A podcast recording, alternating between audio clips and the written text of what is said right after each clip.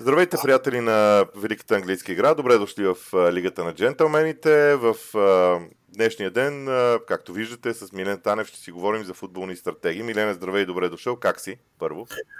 Здравей, Боби, добре съм, всичко е наред. Готов, зареден. Радост е малко от футбол почна. Добре, предишния път, когато си говорихме, беше буквално преди сезона. А, тогава, в крайна сметка, ние не можехме да, да сме сигурни как, какво ще видим. Какво видя ти в първия месец, чисто тактически, защото в крайна сметка това не интересува? Нищо, кой знае колко различно, малко изненади от клуб, но, но те се очакваха поради липса на някои тип футболисти, които има в, на игрището, но, но ми харесват. Реално ми харесват. А, много съм изнавал Уесхем. Уесхем доста ми харесват.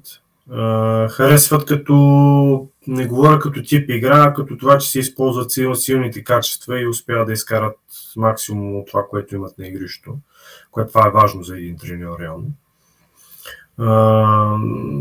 Друг отбор, който да ми направи впечатление, кой знае колко, е подредената игра на Евертон, колкото странно да звучи.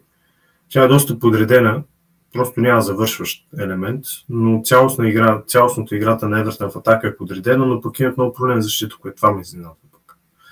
От друга страна, а, Тотнам, нали, изненадата на сезона, добре почнаха, много силно.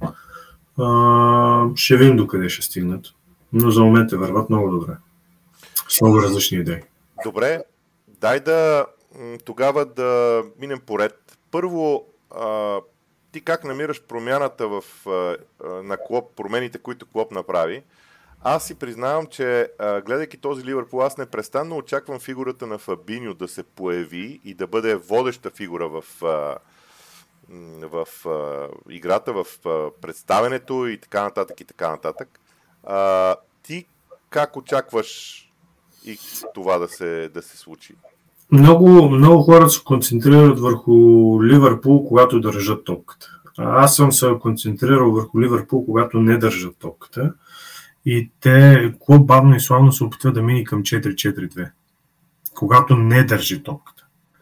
Първо това помага на Сала да намали тичането.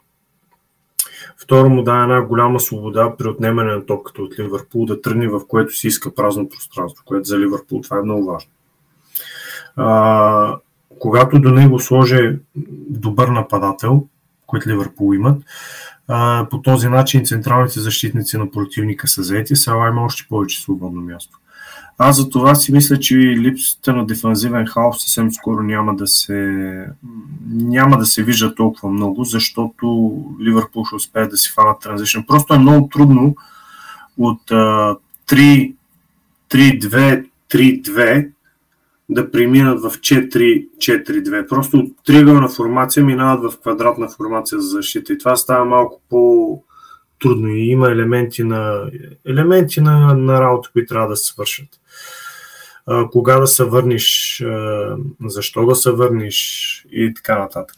Добре, извинявай, че те прекъсвам. Обаче, дай, а, трябва, да, трябва да го обясним за триъгълната и а, квадратната формация в защита. Важно е а, в крайна сметка, така че кажи ми а, кое имаш предвид в а, тази посока. Какво имаш предвид под триъгълна и под а, квадратна формация? Значи, да когато... То, нали, вече едно време викаха триъгълна, вече мина на, на ромб. А, но да кажем, че триъгълници и ромб заедно, плюс квадрати и диагонали заедно. Това са двата вида формации, които имаш. Примерно 4-4-2 е формация, която е създадена от квадрати и диагонали на квадратите. Тя просто така е създадена, затова трябва да има малко повече тичане в нея. А, самата поставка, а, самата позиция на играчите води до, до този тип формация, която имаш левия бек с левия полузащитник, ляво стоящия централен защитник с ляво стоящия, с ляво стоящия м- централен халф, двамата нападатели, единия се мести на тъча, другия влиза от тази страна, за да станат примерно 4 6 човека по тази правата линия и се получават два квадрата. А, нали, когато топката мини в центъра, стават двамата централни полузащитници с двамата централни защитници, двамата нападатели влизат в центъра, така пак стават три по правата линия, стават три квадрата по правата линия и така местенето. Просто нали, това е съвсем грубо казано. Съвсем грубо казано. А когато имаш а, трима в защита и после двама или трима отпред, няма значение как искаш да ги сложиш, това са позиции, които се образуват автоматично, примерно трима в защита и трима отпред образуват всеки един защитник с двама човека отпред, атакуваш триъгълник. Ако сложиш двама, образуваш дефанзивен триъгълник, но пък след тези двама вече ти е офанзивният триъгълник. Те затова играят с двама. В защита имаш дефанзивен тръгълник, когато държиш топката, което ти помага да държиш топката в защита силно и сигурно.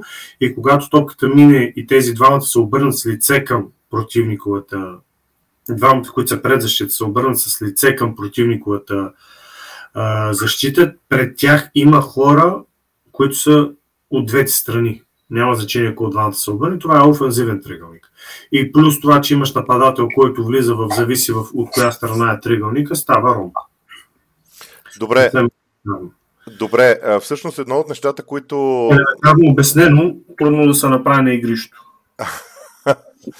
А, така е наистина. Едно от нещата, без никакво съмнение, това е нещо, което а, прави впечатление и така нататък. Аз а, си признавам, че гледайки Ливърпул, виждам доста нови неща, доста неща, които те първа ще, дори очаквам от тях те първа да се, да се развиват, но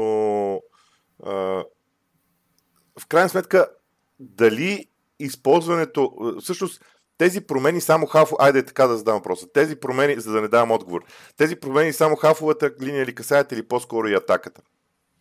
Целият отбор. Тя, целият отбор, задължително целият отбор. Първо, първо позицията на Трент, тя е много мобилна. Много мобилна, която когато държат топката, той става халф, няколко пъти става на тъча. Друг път има моменти, в които левия им защитник, извинявай, просто имената вече почнаха да ми изкажат. Андрю Робъртсън. Да, Робъртсън тръгва по тече, някой път не тръгва по тече, остава и това зависи от позицията на тренд. Най-малкото само това, самата защита да си образуваш. Кой къде ще застане, след това вече като застана, те вече почват да стават другите отпред. Винаги, винаги е било така. Боби. Когато строиш една къща, почваш отдолу и строиш нагоре. Не можеш да, не можеш да позиционираш нападателите без да си позиционирал защитата и халфата линия. Те трябва да се ориентират по защитата и халфата линия. Не можеш те да се позиционират първи и ти да се ориентираш по тях. Тоест, още. За, за да позици... халфовете, за да се позиционират в празните пространства, които те трябва да вземат, защитата трябва да се позиционира първа, за да видиш откъде ще мини паса. Ти не можеш да се позиционираш да викаш, що няма дай ми Аз съм се позиционирал, ти ми я дай. Аз от ти се оправи. Това, че нямаш коридор, оправи се. Аз я искам, нали, като в детската градина, като стане някой зад някой, му вика, дай ми, аз съм празен. Да, той е в празно пространство, ама е за трима човека. Добре. А... Дали, нали? Добре, а в хода на, на сезона за Ливърпул, дори в някаква степен, ще ми е много интересно а, по какъв начин според теб това ще се развие, защото а, в момента изглежда така, че Ливърпул преминали границата, да речем, от средната третина, преминали топката в тре, финалната третина, те са невероятно опасни вече. Защото по позицията на нападателите не е променена позицията на нападателите като позиция е променена, но като действие в самото наказателно поле не ги е променил. И това е нещо, което те са го правили постоянно. Вижте, вече има центрирани от дъгата на наказателното поле на втора града, където миналия сезон бяха изчезнали. С обратния крак. Има навлизания зад гърба и отпред. Принос, когато Сала вземе топката, тръгва един футболист за задна града, тая опция му се дава, веднага тръгва един по самата права, за да може Сала да я върне леко назад. Това беше винаги на Ливърпул и след това да играе двойно с него, а, където там дефазивният халф е зет. Винаги му минава човек зад гърба, без значение дали идва от халфовата линия, откъдето и да идва, този човек минавал там, за да му даде опция зад гърба. И Сала има три опции за пас плюс дрибъл. А, това, това е... Ливърпул ги правиха много време. Затова там изглежда изчистено. Защото там не е променил толкова много. Но да стигне до там, там вече е променил много. Да. А, това захождане с гърба на Салах преди го правеше в общи линии Трент или, или Джордан Хендерсън. Сега няма значение кой го прави, но винаги някой отива да го а, направи в а, тези. Защо? Защо? Защото той му дава опцията просто за да остави повече време на Сала да дриблира. Как очакваш да се развие този как очакваш да се развие този модел на игра във времето за Ливърпул през сезона? Кога очакваш, може би, да бъде перфектен? Щях да имам работа на клоп. с, много, с много проби и грешки. А, ще се правят проби и грешки. А, със сигурност. То просто няма... Хората трябва да запомнят, че работата на един треньор е такава. Когато имаш една идея, ти вярваш в тази идея и ти почваш да правиш проби на тренировъчното игрище. Пробите на тренировъчното игрище се виждат, кажеш, а, добре изглежда. Хубаво е, харесва ми, ще го продължа. Продължаваш тренировъчното игрище и изведнъж влезеш в мачовете. Като влезеш мачовете, почва да ти се дават проблеми. Един друг различен проблем. И ти кажеш, аз няма променя идеята, но трябва да, да променя няколко детайли в идеята, защото когато имам нисък блок, имам този проблем. Когато имам висок блок, имам този проблем. Ливърпул се виждаше, че те играха много така успешно срещу отбора, които стояха високо, заради скоростта, заради добрия пас на тренд. Те просто стояха високо, те с 2-3 паса минаха. Нали, матч с Астон Вила е страхотно, за да се види, че ако играеш срещу Ливърпул на висока защита, ще имаш проблеми. Заради многото различни опции, които имат от от халфата линия да, да играят високо, но в същия момент аз мисля, че Ливърпул ще има големи проблеми и сега следващите мачове, защото те ще имат отбори, които ще са близко в наказателното поле, но пък вече имат физически нападател, което, което може да им дава опция, плюс а, плюс холандецът, боже господи, пусна вчера ти говорих имената, днес ги забравих. да, вчера си, вчера си говорихме, да. Коди Гакпо. Коди Гапо, който също е физически здрав. Това не трябва да се подценява. Добре играе с гръб, така че ако играят двамата един до друг. С Нунес те ще създадат, нямат проблеми чак толкова много с а, ниския блок. Примерно той влиза отдясно като втори нападател. Гапо. Добре, а, Тотнам и стила, който Постекого се опитва да въведе, а, има, много, има много теории по въпроса. Аз а, съм видял две, два детайла.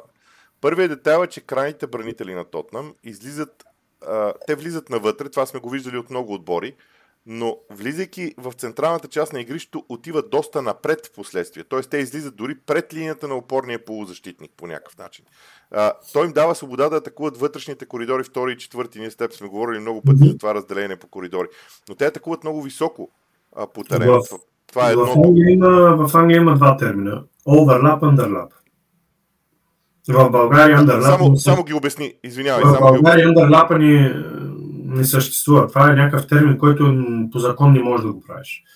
В смисъл, едното минаваш от външната страна към тъча и захождаш през гърба на футболиста, а другото нещо захождаш през лицето на футболиста, минаваш от вътрешната страна на играча. Сити го правят много често, за да го разберат това нещо. Сити го правят много често, когато крилото им фани топката и този човек минава по правата през лицето на футболиста и продължава да тича направо. И, и примерно Грилиш е подава в коридора между леви и десния защитник, между десния краен и дясно стоящия централен, но е подава по диагонал в този коридор и другия човек е взима зад гърба на централния защитник. Просто при Сити ги има много тия движения и всеки си казва, те влизат прав. Това, това са води андерлап. Просто при Сити го правят халфовете. Гюндоган влизаше в това пространство, Фил Фолден влизаше в това пространство, Деброй не влиза в това пространство. Деброй не прави паса в повечето случаи, някой друг влиза в това пространство. Не знам дали ме разбраха хората. За Аз мисля че, го, мисля, че го обяснихме горе-долу, така че дай нататък в... При, а, при, при Тотнам това движение, са, а, защото те поемат малко по-далеч от наказателното поле, тяхните халфове, тяхните външно стоящи футболисти. На тъче, поемат малко по-далеч от наказателното поле. И това позволява на фулбека да направи този underlap. И след това да направи следващия пас. Просто малко по-рано става на игрището това действие. Елиминира с халфата линия, а не защитата с това действие. На противника. Добре, и второто нещо, което, което ми се иска да, да изтъкнем около Тотнам, е всъщност темата за централния нападател и Хюн Минсон. Хюн Минсон ли изглежда като добрия вариант заради скоростта, защото Ричарлисон поизгуби позиция. Дали това е въпрос на форма или на стратегия между Сон и Ричарлисон? Сонки играл един мач, вкара три гола. Нали? Ако продължи така, явно той е играл един матч като централен нападател. А, има много голяма разлика в момента в, в Тотнам, че си има типичен номер 10.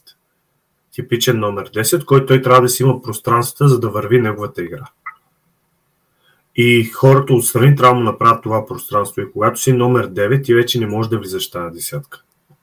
В смисъл, даже и Хари Кейн, а, нарочно гледах 2-3 мача на Байер Мюхен, защото знам, че ще говорим за Тотна. И той там си е девятка. Той там си прави, е, така как прави си кефа да е номер 9. Не прави излишни движения да играе номер 10, да захранва крилата, да продължава. Разбираш ли? А, ако Тотнам имаха истинска десятка, може би по времето на Хари Кейн, щехме да говорим по друг начин. Но сега в момента има такъв футболист, който наистина може да диктува играта и той е в добра форма. И на него трябва да се създаде това пространство и той да е креативната личност в отбора. За да имаш креативност, ние сме оговорили, ти като треньор трябва да създадеш опции. И когато създадеш опции, един креативен футболист избира коя опция да използва. Оттам, оттам може би Сонг е по-подходящ, защото той е по-адаптивен. Той просто някак си усеща малко повече и, и, и игрището. Но не се знае. Но не се знае. Не знам какви са задълженията на нападателя. Наистина не знам какви са задълженията на нападателя и дали не са много различни от качеството на Ли Чарлисон, И за това той да не се чувства комфортно. Но той реално не се чувства комфортно. По същията Бразилия, когато държи топката, той не се чувства комфортно в бразилски национален отбор а пък е титуляр вместо Жизус. Така че не мога да ти кажа къде е баланса на тази работа. Къде може да дойдат проблемите за Тотнам? О, след около 3 мача, когато всички данни излезнат. През кои мини зони са минават, точно в кое време минават и да видиш като почнат да затварят. А, защото хората гледат последния пас, а Тотнам в момента са много добри на подготвянето на атаките преди последния пас. И те там в момента правят изключително добра подготовка преди последния пас. Последния пас за Малисен изглежда лесен или за играча, който го прави, защото всичко е подготвено за това действие. Обаче всеки се е концентрирал нали, като фен в последния пас. Но то реално не е последния пас. То е движението преди последния пас. И пред последния пас. И съвсем скоро ще се види през кои зони се минава, по какъв начин минават, кога ползват фулбековете, кога ползват а, крилата, а, в коя ситуация. Ще, ще има един отбор, ще се затвори дълбоко, ще има един, ще играе на висока преса, ще излезнат различни детайли от проблемите на Тотнем, поне така си мисля, и хората ще се адаптират. Има един момент, в който трябва да дойде време, което е те приемат като сериозен отбор, Тотнам ще дойде това време и хората ще почнат да се образяват с Тотнам. В момента, както виждаш, даже Астън Вила, Сим Емери, той си вярва в философията, отива на Ливърпул на стадиона и стои на центъра на, на линията. Нюкасъл и те стоят на центъра и казват, това е положението. Ние ще играем на центъра. Защита ли стои на центъра, не интересува, че вашите нападатели са бързи. Плащат цената, за това, но най-вероятно срещу по-малко, по-малките отбори няма да я платят. И скоро ще почне да се съобразяват примерно с силата на Тотнам и хората ще почнат да се адаптират към тяхната игра. Ще ги видим още и следващия мач месец Арсенал. Не, имат време до тогава. Един много важен въпрос. Ти го засегна вече. промяната в стратегията спрямо противника. Защо вече не се променя толкова много стратегията и не, не се, как се казва, не се не си, не си променяш собствената игра толкова много спрямо противника. Окей, детайли винаги, но, но не толкова много. Това, това ще да те питам, какво вкарваш като стратегия? Защото този футбол, който беше а, ние сега ще играем дълги топки, защото еди какво се случва и ти се прибираш и играеш дълги топки. Много пъти сме чували бивши футболисти на Манчестър Юнайтед едно време. Ние можехме да играем всякакъв футбол. Ние можехме да играем дълги топки, ние, ние можехме да ги ритаме, ние можехме да държим топката, ние можехме да играем всеки футбол. И в момента, в което и в момента, в което дойдоха треньори като Гвардиола, с началото на Барселона, и се изкараха една философия, която излезна до съвършенство в този отбор и се правеше до съвършенство, се получаваше на финала да, не, да гониш вестници. Помниш ли да каза как се подготвяте срещу, как се подготвяте срещу Сити, ами ще разпределим и невестници и като ги духа вятъра, ние ще ги гоним да ги фаним. да, общо взето, това се видя тогава. След това Гвардиола почна да го развива като идеи. Много хора видяха, че така става. И почнаха се държат на идеите до съвършенство. Твоите идеи да излезнат до съвършенство и просто адаптираш или играчите, които ще ползваш заради тяхните качества, или променяш примерно широчината на защитата, колко широко ще стои, а, кой играч къде ще маркира коя зона, но не променяш принципите ти на игра. Защото променето на принципите на игра води до нови обучения. Да стоиш в дълбока защита и да стоиш в висока защита са две много различни неща. Много различни, стоят различен тип футболисти за това нещо. Добре. Мисля, че Роб Холдинг сега в Кристал Пала ще изглежда страхотен защитник. Всички как гледай Арсенал какъв защитник изтървах. Добре. Ще, ще видят дълбоката защита на Кристал Пала, ще видят това, че Роб Холдинг не трябва да се движи много, ще обира топките с глава, ще гардира положенията, ще комуникира добре и всички ще кажат, гледай тия какъв защитник изтърваха. Гледай какво става. Евертън е хубава тема също. Евертън са ми... Значи, халфата линия и защитата работят добре, когато имат топка.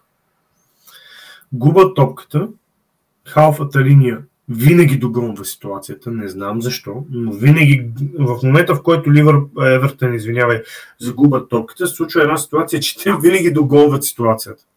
Те не са готови за това, че ще изгубят топката. Не знам дали си го забелязал. А защо е така? То е ясно, то се вижда, а защо е така? Подредбата на атаката. Някъде Рей Уининга да бол куца. Куца зоната, в която, в която може би губиш топката. А, или просто в момента се работи за това Евертън да вкарват голове и се опитва да изчисти тази ситуация, докато, докато не изчисти, не прави нищо друго. Това звучи. Това, са, това са много детайли. Това, това звучи... са много детайли. Той се опитва да изчисти офазивните детайли, за да може Евертън да почне да вкарват голове. И в, в, начина по който атакуват се вижда, че има ред в самите атаки. Но няма ред в момента, в който изгубят топката. Почва едно такова догонване, като куче гони топка. Добре, ти оптимист ли си за цялостната съдба на Евертън? Надявам се. Тук стадиона е до нас. Е, тук е новият аман го строят, го виждам. Е, надявам се. До къде е стигнал втори ред на мисли? Цялата основа е завършена. Мисля, че почнаха седалките. Цялата основа, която аз виждам, е завършена, но вътре трябва да се направят туалетни, барове и всичко останало, но, но външно всичко е завършено. Мисля, че трябва да слагат само стените, ама те тия платна ги слагат последно. Да, а, имаме и вече нещо като допълнителна информация за феновете на Евертон от вътрешен човек там, както се казва. Mm-hmm. Добре, Милене, а, никога няма да а, скрия, че ти имаш своите пристрастия към Еди Хао. Не знам дали е по-скоро към Нюкасъл, но към Еди Хао със сигурност. Там какво се случва, защото много различни могат да са, могат да са а, посланията. За мен единственият проблем е Бруно Демараш. Просто той не е в тази форма, която беше миналия сезон и по някаква причина топките не мина. Сега, това, че някой си е направил домашна работа и е видял зоните, през които топката минава, за да бъде блокиран Нюкасъл. Това е също вариант. А, който затруднява Бруно Демараш. Гимараш. да. И оттам, оттам топката му става по-сложно да изкара по зоните. Просто топката от защитата към халфата линия или към крилата не минава по същия начин, който минаваше миналия сезон. И другото, което е Нюкасъл стане още по-хазартни в играта едно на едно в защита. Те даже вече не се и връщат назад. Не знам да се забелязал, но те не, не дават зам, не, не се връщат назад и с, а, а, с отбори, които са много бързи и с много такива технични халфове си плащат а, цената за това нещо. Отделно матч с а, м- Ливърпул не го изиграха чак толкова правилно. Оттам си платиха цената за неправилното изигране на матча. Ако бяха взели примерно този матч и бяха 6, с 6 точки, хората нямаше да мрънкат толкова много. Ако се замислим, те са играли с шестия. Шестия беше Астан Вила, нали? Да, е, седми бяха Астан Вила. Седми Астан Вила. Ливърпул бяха... Ливърпул бяха пети. Пети. Значи играли са с седмия, с петия, с шестия Брайтън и с първия. Това са мачовете. Ако се, и, и един матч изтърваха с Нюкасъл. Реално Нюкасъл изтърваха Ливърпул. Въпреки, че Ливърпул си изиграха матча тактически много добре и си постигнаха резултата на базата, на което Нюкасъл им позволи да го направят. И те си го изиграха и си го взеха. Нали, едното няма да. Едното не, не се е взимало от другото. Значи това ти дава противника и ти спрямо противника си взимаш матча. Това, че Нюкасъл не, не изиграха правилно матча, за да не дадат шанс на Ливърпул да си вземат матч, това е съвсем различно. Имаха възможност да го направят, примерно. Но не успя да се случи. И ако бяха взели 6 точки от тия матчове, колко да вземат?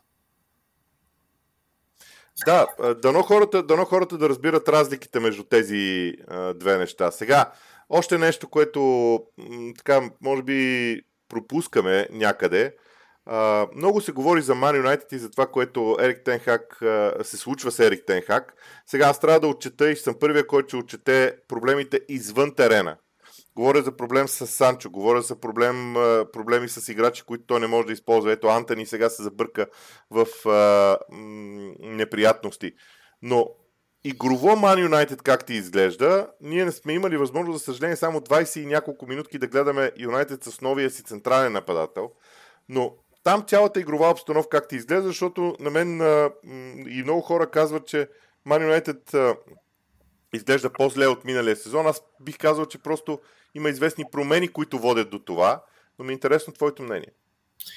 А, вчера пак попаднах на някакви видеа за Юнайтед. Ти нали знаеш, където отвориш, все пак фенската маса на Юнайтед е огромна. А, и пак въртяха това интервюто на Роналдо. Не знам колко е верно дали на собственици наистина им пука за Юнайтед. Защото ако човека, който се грижи за твоята компания, го усещаш, че него не го интересува, това тръгва надолу. Няма как да не тръгва надолу. Няма как ти да имаш семейни проблеми и от среща за човека, който работиш, на него да не му пука за тия семейни проблеми. При положение, че работиш с хора, които имат изключително голямо его и просто казват ми, къде не ти пука за мен, гледай си работа. И ще стане и ще се тръгне. Другия проблем, че Юнайт по някаква причина събраха много млади футболисти, които са качествени, обаче имат някакви психически проблеми тия хора. Нещо не могат да се справят с напрежението. А в Ман Юнайтед има напрежение първо заради името, и емблемата. Второ, феновете не, няма да простат. В смисъл, те или играеш за Юнайтед, или не играеш, а те ни тичат, а имат претенции. Това, това ми е най-странното. В смисъл, ако застанеш матча Арсенал с Юнайтед, това е бил най-добрият матч, с който е фен на Юнайтед да съм говорил. Той каза, това ми беше най-добрият матч. Ако това ми е най-добрият матч, ми те Арсенал ги натичаха с, с 3 км. Това ли ми е най-добрият матч? При положение, че не държат топката толкова много. Ай, държаха я в защита. ако това е най-добрия мач за сезона, значи имат проблеми със силност. Въпреки добрия план, въпреки изпълнението на плана, въпреки че нали, в футбола вече хората забравят, че в футбола вече за да се защитаваш също може да държиш топката и Юнайтед го направиха. А, нали, не е вината, че двамата централни защити са контузват и така нататък. Хилядата, хиляди неща има улифал, няма улифал и хиляда прости. Това няма никакво значение. Идеята е, че ако това е най-силният мач, те действително ще имат проблем. Добре. А, много ми е важно... Най-силният си мач, най-добрият случай ще да изкарат равен. А, да обясним това, което Онана променя в Man United. Все пак. Той дава... Когато, когато вратарят играе добре с крака, ти можеш да отвориш двамата централни защитници и, и, и, и вратарят да застане между тях.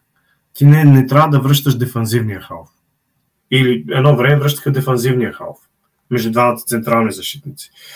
А, минаваше единия бек, ставаше централен защитник, за да имаш пак тройка. Трябва да имаш обратни тригълници, дефанзивни тригълници, когато разиграваш топката пред твоето наказателно поле, за да може да ти е по-силно разиграването. Просто по този начин ти е по-сигурно. Имаш две опции назад, една напред. И когато я дадеш напред, той просто може да я върне на съседната опция назад. И по този начин просто е малко по-силно разиграването. И когато сложиш вратаря между двамата централни защитници и сложиш двама човека отпред, ти отново имаш пет, които разиграват топката в дефанзивен план. Да, малко рискове, защото вратаря разиграва. Затова на моменти, когато видиш, че най-вероятно халфата линия, преста на противника в халфата линия работи добре, ти играеш дълга топка. Но по този начин, защото си изкарал вратаря там, ти имаш един човек, който е по-напред. И един човек, който примерно може да стане другия централен нападател. И вместо формацията ти е един, да ти е с двама и дългата топка, да ти свърши работа. Съвсем елементарно казвам. Защото този футболист, който едно време го ползваха да влезне между двамата централни защитници, вече е вратаря. Промяната на позицията на Каземиро е може би най- как да кажа, най-очакваното а, нещо при това, което като продължение на това, което ти казваш в момента. Но, Разбира се. Но, но, но това как се отразява на халфовата линия на Man United, защото Каземиро е поставен в малко по-различна среда, малко по-напред по терена и е заобграден. Освен това, не от Ериксен, а от Мейсън Маунт беше в началото, след това Ериксен, между другото точно Man United също Арсенал беше с Ериксен, докато при Мейсън Маунт нещата са малко по-различни. Сега искат да купят Амрабат, който е... Амрабат е много дефанзивен като играч. Те може би заради това искат, заради Ериксен играха много по-добре също Арсенал. Защото неговите, неговия усет за играта и дефанзивни качества са доста по-добри от Мейсън Маунт. Дефанзивни качества. Нали, в този смисъл, когато двамата с Казимиро застава. Ами ако, ако кажем, че примерно те ще играят а... И то, Боби, сега ние, ти се съсредоточаваш върху Казимиро, но ти се съсредоточаваш върху Казимиро, когато топката е в, финалната третина.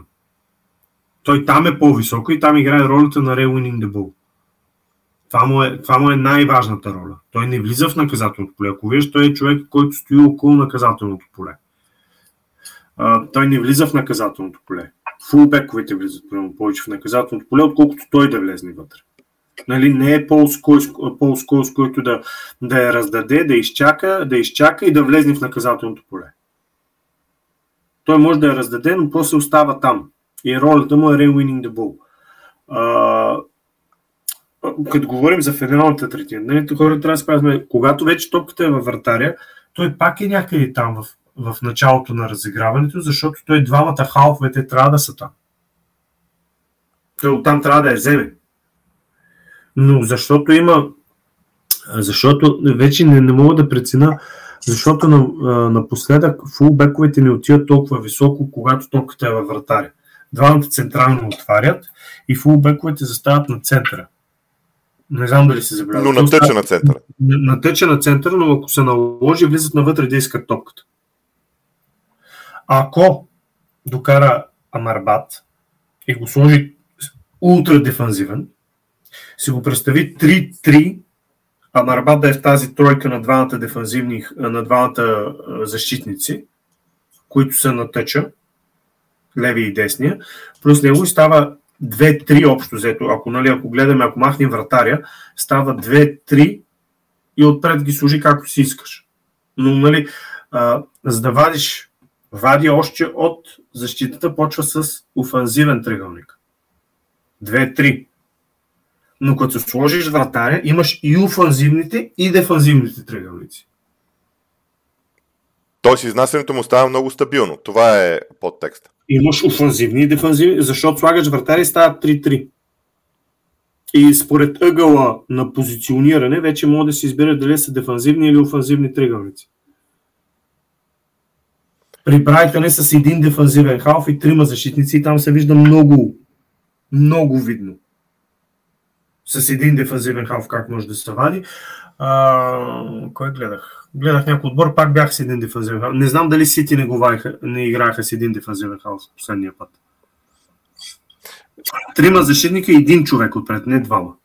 Добре, а, ние така или иначе заговорихме за Сити, Арсенал, Брайтън. Там как, дали виждаш някакви промени от миналия сезон? М- никой знае колко много. В смисъл, винаги трябва да има апгрейд на, на футбола, но като философия, като идея за футбола не е много голяма. Не е даже и при Брайтън а, има малко повече дрибъл, но това е, това е очаквано. Това е очаквано, защото първо футболисти си вярват все повече. Второ, качествата на футболистите на Брайтън са такива и, и треньора успява да създаде ситуация за тях да дриблират, извинявам се. За тях да дриблират. И когато аз съм силен на дрибъл и не ме е страх да дриблирам, що да, се, що да я подавам? нали, подаваме когато трябва, но дрибъла не е просто да миниш играч. Аз мога да дриблирам и моят дрибъл да накара 10, аз съм ляв, ляво крило, аз съм Рашфорд. Взимам топката, почвам да дриблирам с топката. Ако срещу мен е едно на едно, за мен е лесно. Рашфорд има силни качества на дриблер. По този начин ти кажеш централният защитник. Ела сам, защото Рашфорд се е засилил. Ела сам, защото ми трябваш. Оттам дефанзивния хал викаш. И той почва да прибира на там. изведнъж Рашфорд събира трима човека около него. И ако изкара тази топка от тази зона, някъде друга да има пространство. Дрибъла създава пространство по игрището. И ако го използваш правилно, той създава пространство по игрището. Той, той не е просто да биеш хора. Нали? Всеки се е концентрирал върху това YouTube, Наймар как минал 7 човека, пак Меси как минал 8, пак Еди кой си. И децата мислят, че това е дрибъл. Дрибъл е движение на топка за създаване на пространство. Така че, така че общо взето ти с дрибъл създаваш пространство в наказателното поле. Особено когато, когато можеш наистина добре да дриблираш. То това беше проблема на Барселона с... Имаше и Инеста, Шави, дет могат да я подават, изведнъж ще взима Меси, трима трябва да го заобиколят и Меси я вади на Инеста и Инеста оттам му си направи каквото си иска. Защото всички други се движат.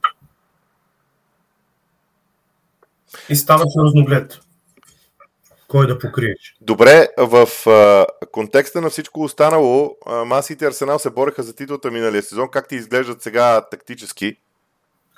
Арсенал имат, имат различия. А, сега.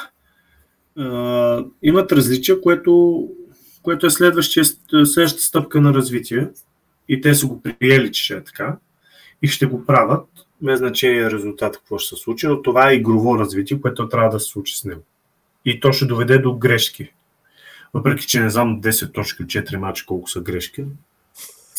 А, нали, не успяха да бият фул моля и ужас. Какво да ти кажа? Смисъл, има такива мачове, два удара, два гола, нищо не мога да направиш. Нищо не мога да направиш такива мачове. Помня един мач на Ман Сити с Кристал Палас. Кристал Палас се ритнаха от центъра, вкараха гол, биха едно 0 Сити ги убиха от положение.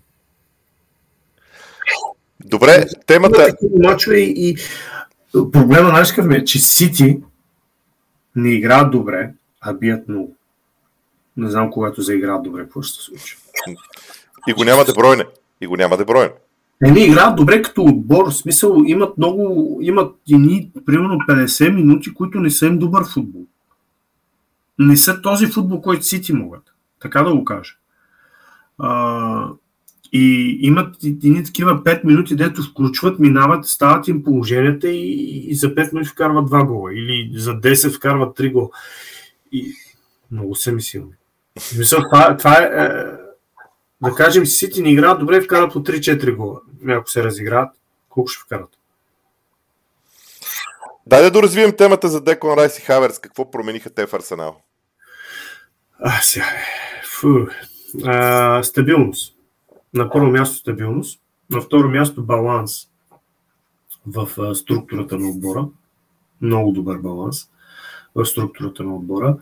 Както в, в, в, офензивен план, така и в дефензивен план. А, има едни остатъци от Хавард, като е получи, защото той играе централен нападател колко две години. Две години игра централен нападател, горе-долу толкова. Три. И не знам дали се забелязва, те му е дават и той се едно е връща назад и тръгва да бяга. Забелязал ли си го това? Да.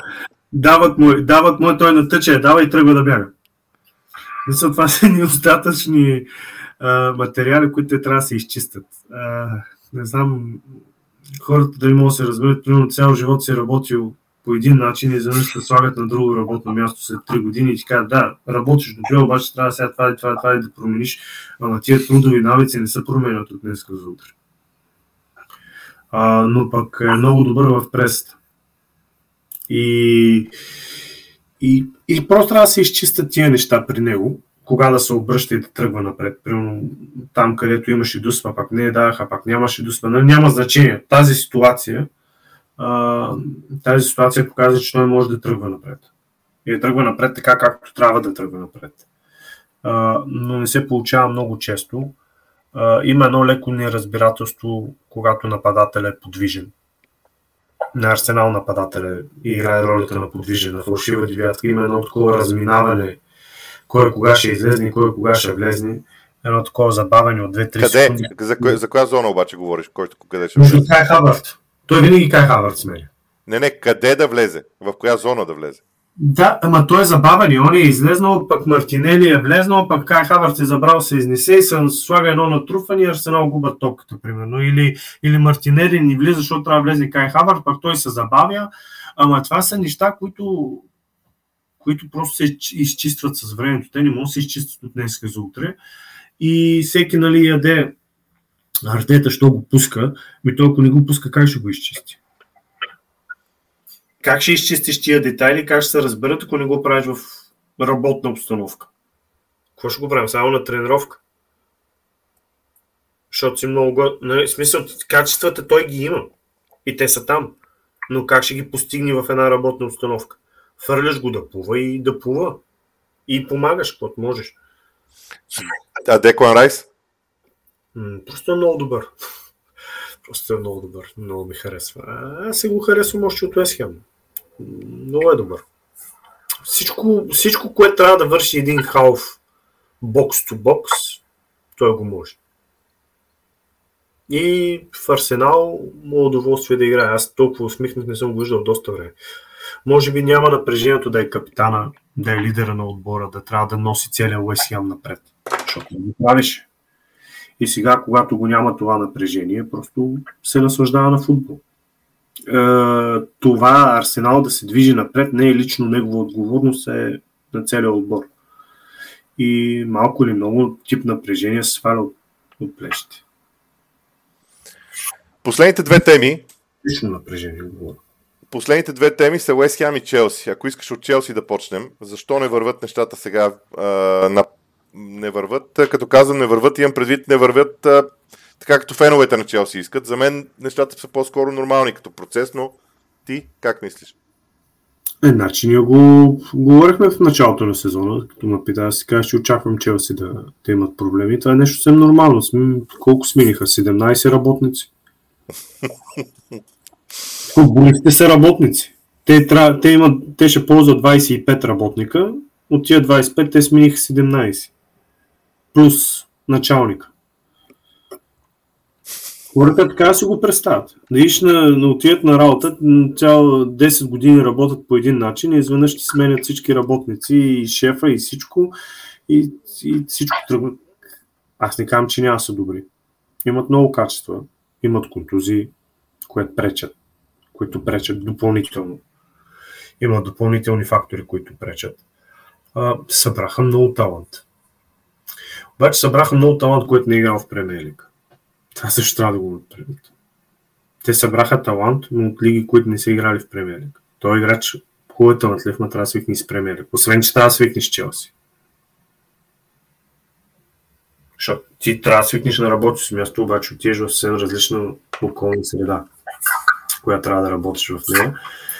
И ние виждаме до, до да, този, който беше на Сити, да го купиха крилото, не е лош футболист. От, от резък старт. Те, те се намериха Грилиш от другата страна. Реално погледнато.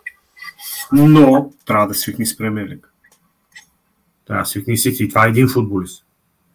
Ами като са 17. От тия 17-9 ти почва в титуляра. Какво, какво очак... Как очакват да се случат такива неща? Ти изкара една много странна... Аз не бях го видял това, че Челси държат толкова много топката, но Челси държат топката в тяхната половина. Не са опасни. Имат спринтове в наказателното поле и и като ги изкарат тия спринтове, че тези спринтове и влизане в наказателното поле се допира до силните години на Сити, ето защо Рахим Стърли се чувства добре. Стилна игра, който му пасва. Кога чакаш ефективност от Челси? Е, това вече е много трудно. Много им е странен този нападател. Има качествата на Тиенри Анри, наистина. В смисъл така по начина, по който го виждам да играе. Обаче, кога ще му дойде самочувствието, че мога да направи, много различно. Много различно. В смисъл да водиш атаката на такъв отбор има тежест. Един футболист като Жиро в Арсенал не успя да се справи да води атаката, въпреки че вкарваше много голови и беше хубав нападател. Като качество и като всичко, но фенове и всичко го смачках, че не бил добър нападател. Ти говориш за Николас Джаксън, нали така? За Николас Джаксън. Да, аз говоря за Николас Джаксън, който, който е младо момче, има качествата, но ето това положение, което уж всички не трябва да го вкара. Той не се трябва да го вкара, но не го вкара. И сега какво правиш? Отиваш вкъщи, пускаш си вестниците, новините и се почва. Той е, той е, той е, той е, на 20 години.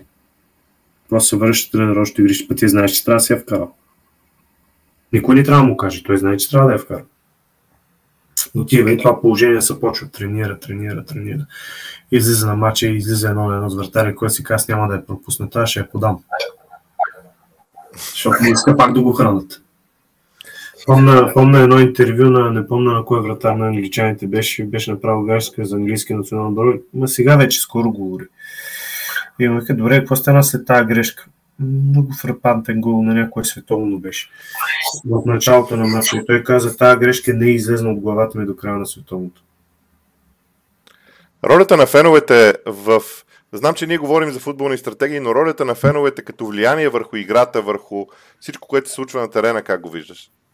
Еми, ако си чул по-голямата процент вече от, от футболистите, казват, аз не влизам в социалните мрежи. Те могат да имат социални мрежи, които да се ръководят от някакви хора, но те лично не влизат в социалните мрежи. Защото е напрежение. Те нямат свободно време, нямат самостоятелно време. А, помня какво каза Златан Ибрахимович, а, като беше отишъл в Америка да играе. на едно интервю, как се чувства, как чувствам се страхотно. Върва по улиците, хората не ме познават. Чувствам се страхотно. Тук върва по улиците, хората не го познават. Като хода си на ресторанти, сядам си, ям си, не давам автографи, никой не ме закача. Към много ми е добре. Има, има така, нали, освен това, че славата на футболиста и всеки вика, гледай, гледай, този кафе футболист на какво хубаво. Тая цялата допълнително, това цялото допълнително напрежение да бъдеш футболист и изискванията, които има към теб, не само от не само от а, ръководството, което е на тебе, а от самите фенове в социални мрежи и навсякъде. Колко пъти сме чували протести пред къщата на Еди кой си, защото не са справил добре. Фърляне на камъни по него и така нататък. А, Добре, извинявай, ще прекъсвам, но феновете имат своето право да изразяват мнение. Какъв съвет би дал като позиция, като начин? Защото феновете са част от играта, да не забравяме. А, не, не, те със сигурност имат право. Но... А, какво да кажа? Колко знания ти трябват, за да кажеш, един човек играе добре? Защото Кай Хавърц играе добре. Сега хората пак ще кажат, той му е казал. Но 90% от хората казват, той не играе добре, защото на не е ритна. Хората ще кажат, че съм те накарал да го кажеш това, защото аз... Не, не, не. да, да си кажат какво си искат. Смисъл, най-вероятно ще изям 25 хиляди хейта. Но, но хората имат право да кажат какво си искат. А, но трябва да, трябва да внимаваш как го казваш. Не мога да храниш хората, защото, защото ти спуснал положение. Или защото нещо се е случило. Да се поставят те в момента, в който тият на работа, дали всеки работен ден е ми уникален. Аз ти го пратих, имаше едно изказване на, не помня кой баскетболист, на пресконференция. Казват, мислиш ли, че си фен, мислиш ли, че този сезон ти е слаб, защото не спечелихте титлата? И той викаш, много питаш всеки сезон това. Ти катиш на работа всяка година, получаваш ли промоция? Отиваш на работа, правиш това, което можеш най-добре, опитваш се по начина, по който най-добре да го направиш, но не успяваш. Джордан колко титли има? 6. Вика колко сезона е играл? 19. Вика останали ти фелнали ли съм? Какво не е бил най-добрия ли? Но хората не. Той няма право да има слаб ден. Или другия няма право на работа да е той не е от човека, който яде баницата, той, който му дава. Дали са му пари на човека, той си взима заплатата. Какво да направи сега? Ми да не му дават заплати. Аз съм за таван на заплатите, ама никой не ме интересува. Никой не носи, защото така ще изравни футбола до страхотни. Максимум 50 хиляди паунда заплата. И да видиш, и Столп мога ги даде, и, и Арсенал мога ги даде, и Кристал Палас мога ги даде, и да видиш звездата как ще играе по този отбор ми харесва, аз ще игра в него и ще спрат тия, то ми дава 400 хиляди, Алекси Санчес. Тип. Юнайтед ми дава 300 хиляди, аз се преместя, ама, а, ама аз на втората тренировка не съм щастлив да се връщам. Ми мисли. Добре, а, понеже рискуваме да надвишим един час, ние използваме днес а, чисто нов софтуер. За първи път го правя с теб и не знам дали с звука всичко ще е наред. Много силно се надявам. Моля за извинение. Вината е изцяло моя, ако има някакъв проблем с звука, но този софтуер ни дава възможност да, рабо... да говорим много по-дълго един с друг, така че това е идеята. Ще го усъвършенствам. Финално, а, в... какво очакваш като развитие тактическо в играта следващия месец време в Висшата лига? Интересни са ми Уест Дали ще почнат да рискуват да ходят по-нагоре. Така и ги прескочихме Уест това ми е интересно какво ще се случи. Дали Дейвид може ще остане верен на това да чака или ще дъгне когато играеш срещу Юнайтед, когато играеш срещу Челси, срещу Сити, е нормално да дръпнеш защита. Ме ми е интересно, когато играят с по-слабите отбори, дали ще рискува да дъгне защита, защото примерно той ще е натрупал, в момента е натрупал много добра много добри точки. Най-вероятно ще натрупа още малко и това, че има точки, дали ще му даде свободата да рискува, примерно в играта си. Това ми е интересно. Или ще задържи стила, който му носи точки. Не мога да преценя. Това, което очакваме е, примерно, отборите, които са в средата на таблицата, си развият стила а, защото те големите няма променят нищо. Треньорите просто са такива. Интереса са тия по-надолу, които спрямо резултатите може би да се опитат да променят стила в отборите, които имат много точки. Примерно или една, или две, или пет точки. Дали ще се опитат да променят стила заради взимането на точки. Или ще държат, защото едно изпадане от, аз не знам хората да ви знаят, но едно изпадане от премиер лиг ти дава 100 милиона. Така че това, че си влезнал и си изпаднал, не е чак толкова зле. 100 милиона са добри пари. За отборите от чемпионшип.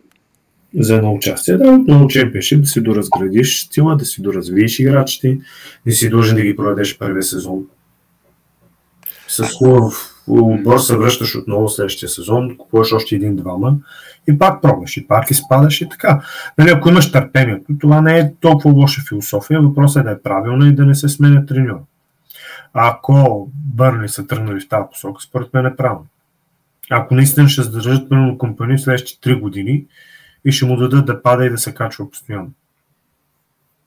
А не Норич, които те правиха, философията им беше такава, но в същия момент си сменяха треньорите постоянно.